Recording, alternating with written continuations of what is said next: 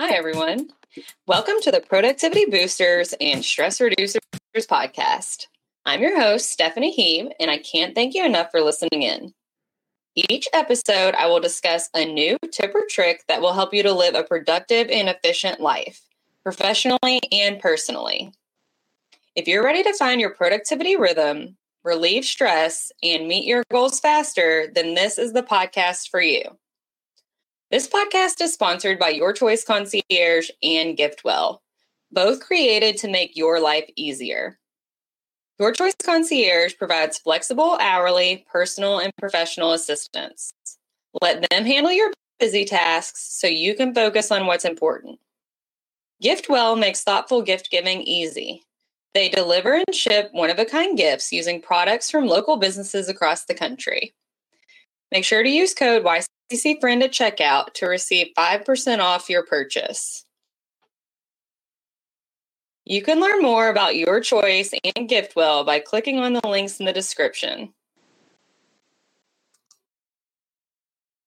In this week's episode, I'm going to discuss things you should be automating personally. Automating isn't just for businesses.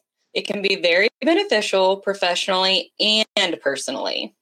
And of course, the benefits of both are very similar. Obviously, the first main benefit is saving time. Another thing you'll notice after automating is that you've also become more organized. And when you're more organized, you're more productive. Automating will also keep you from missing deadlines and reduce mistakes and errors, which will naturally reduce your stress. One of the easiest and most popular ways to automate personally is setting up your bills on autopay. Another way to easily automate is by setting up subscriptions or auto orders of your home supplies.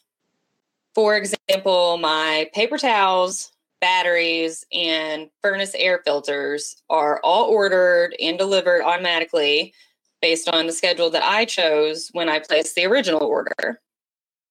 Not only do I save time when I do this, but I also save money because Amazon Prime offers discounts for certain products that are set up on auto order. I know there are other companies out there that do this as well. There are also chores you can automate. If you're someone with a pet that sheds a lot, you probably spend a lot of time sweeping or vacuuming.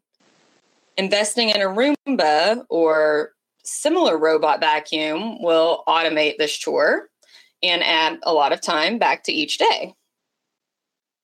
If you want to get really high tech, you can even automate things like feeding your pets and watering your plants using artificial assistant technology like Google Assistant or Alexa. I'll dive deeper into those topics in the next few weeks. Another great automation tool that should be used both professionally and personally is your calendar. Although using your calendar doesn't necessarily take anything off your plate, I always like to include calendar reminders when talking about automation.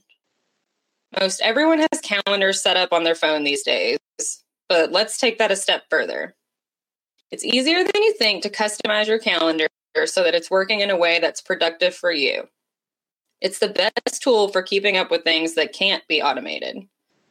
For example, one of my personal calendar reminders is set up to remind me to change my furnace filter every month. Unfortunately, that's not a task I can automate, so the calendar steps in to help make sure I get them changed on time. If you have a family calendar with personal appointments and a busy work calendar, it's also important to make sure that these calendars are connected so that you don't overbook yourself. And you can use calendar tools like color coding to help you quickly decipher between upcoming work appointments and personal appointments so it doesn't become overwhelming. I'll be discussing more about calendar best practices in a future episode. Hint, hint, make sure you subscribe to or follow this podcast to make sure you don't miss out. Okay, now I want to talk a little bit about how you can determine what to automate what's best for me isn't necessarily going to be what's best for you. It's important to find your own productivity rhythm. Start by thinking about your biggest pain points. If you're known to pay bills late and you're tired of paying those late fees, then it would definitely be beneficial to automate your bill payments. If you're someone like me and you take a lot of pictures on your phone, you might occasionally fight the dreaded storage limit battle. Instead of deciding what to delete or doing a major file backup at once, which takes forever, you can automate your photo backup right from your phone settings. You can choose how often your photos are backed up and have the photos automatically deleted from your phone once the backup is complete, thus eliminating your battle with full storage. You should also think about repetitive tasks when deciding what to delegate. An easy example your morning coffee, something you do every day, right? These days, even the most standard coffee pots come with an auto start or timer setting. You can sleep in a few minutes later and have your coffee already brewing or even finished and waiting right when you get up. After you've had your coffee and you're fully caffeinated each morning, simply rinse out your pot, add the next morning coffee, and set your timer. Ready to go. Another example of a simple yet repetitive thing you can automate, and this is something I do, is your phone nightly settings. Instead of manually turning my phone on vibrate every night, my phone automatically switches to vibrate every night at midnight and turns back on to normal notifications at 7 a.m. Before my phone did all the work for me, I would forget to switch the sound off all the time random notifications would interfere with my beauty sleep, which directly correlates to my next day productivity. And if you're someone who works in a quiet environment or takes classes, there's also a setting that will automatically turn your phone to vibrate or silent at a certain location. So, for example, when you show up to your office or a classroom, your phone will make the change for you. No or accidentally interrupting your entire office or class with an unexpected phone call. Nothing worse than being called out. Another simple thing I like to automate is my to do list. I mentioned this in previous podcasts, but I live by and love my to do list. I'll fill you in quickly in case this is your first episode. I have a new to do list for every day. And of course, I have some recurring tasks that I have to take care of every day. So instead of typing those same tasks every day into a new list, I've automated the process using Google Keep. I have a to do list template that has all my recurring tasks already listed. And I simply hit the copy button on that template to start a new daily list. It's not an overly complicated process, but it saves me a lot of time.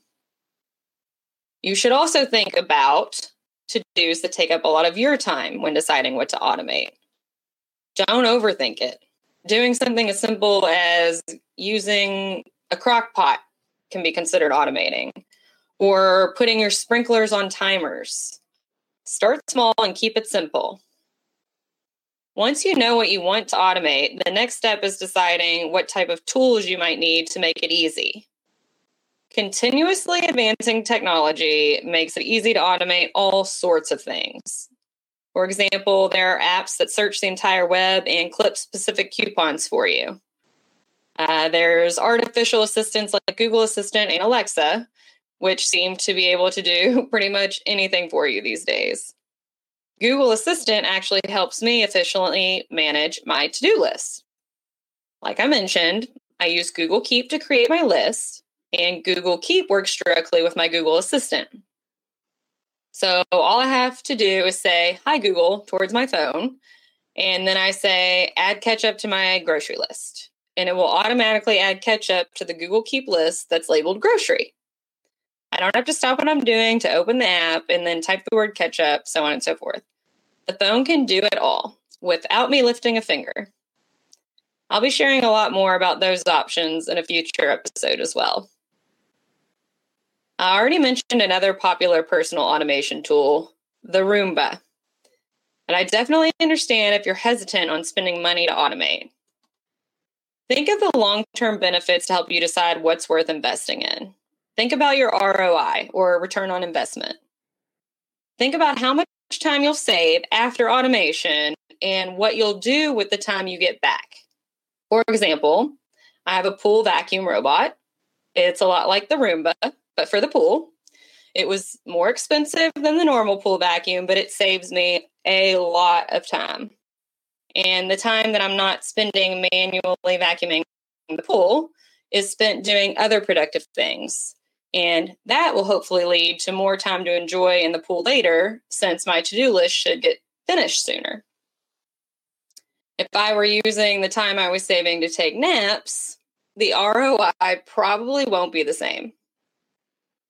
If you're not sure what type of tools might help you automate, a quick Google search should give you a lot of options. And I'm always here if you need help. I could go on for a lot longer about automation, but this is a 10 minute podcast and our time is up. That's all for this week's episode of Productivity Boosters and Stress Reducers. If you want to talk more about automating, have feedback about this episode, or a specific topic you'd like to hear about in the future, please email me at info at yourchoice concierge.com. I'd love to hear from you. Make sure you also subscribe to the Your Choice Concierge YouTube channel where you can find some examples of the tips and tricks that I discuss on the show. Thanks again for listening. I'm Stephanie Hebe, and I hope you'll join me next week for more tips and tricks to live a productive and efficient life, professionally and personally. Have you considered starting your own podcast but haven't had the time? Check out Buzzsprout. They make launching and managing your podcast effortless. Trust me, if I can do it, anyone can. Clicking the Buzzsprout link in the description will let them know we sent you and get you a $20 Amazon gift card if you decide to sign up for a paid plan. Thanks again to our sponsors, Your Choice Concierge and GiftWell. Until next time, productive people.